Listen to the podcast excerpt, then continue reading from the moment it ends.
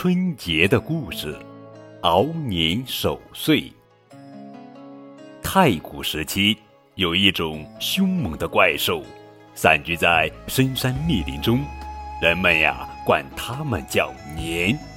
它的形貌狰狞，生性凶残，专食飞禽走兽，一天换一种口味，从磕头虫一直吃到大活人。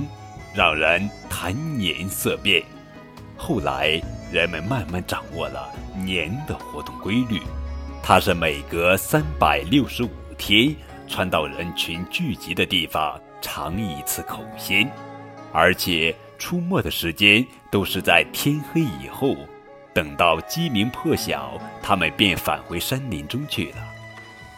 算准了年肆虐的日期。百姓们便把这可怕的一夜视为关口来熬，称作年关，并且想出了一整套过年关的办法。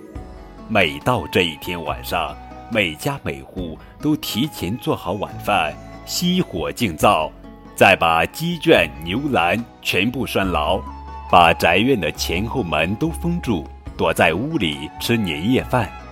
由于这顿晚餐具有凶吉未卜的意味，所以置办得很丰盛。除了要全家老小围在一起用餐，表示和睦团圆外，还需在吃饭前先共祭祖先，祈求祖先的神灵保佑，平安地度过这一夜。吃过晚饭后，谁都不敢睡觉，挤坐在一起闲聊壮胆，就逐渐形成了。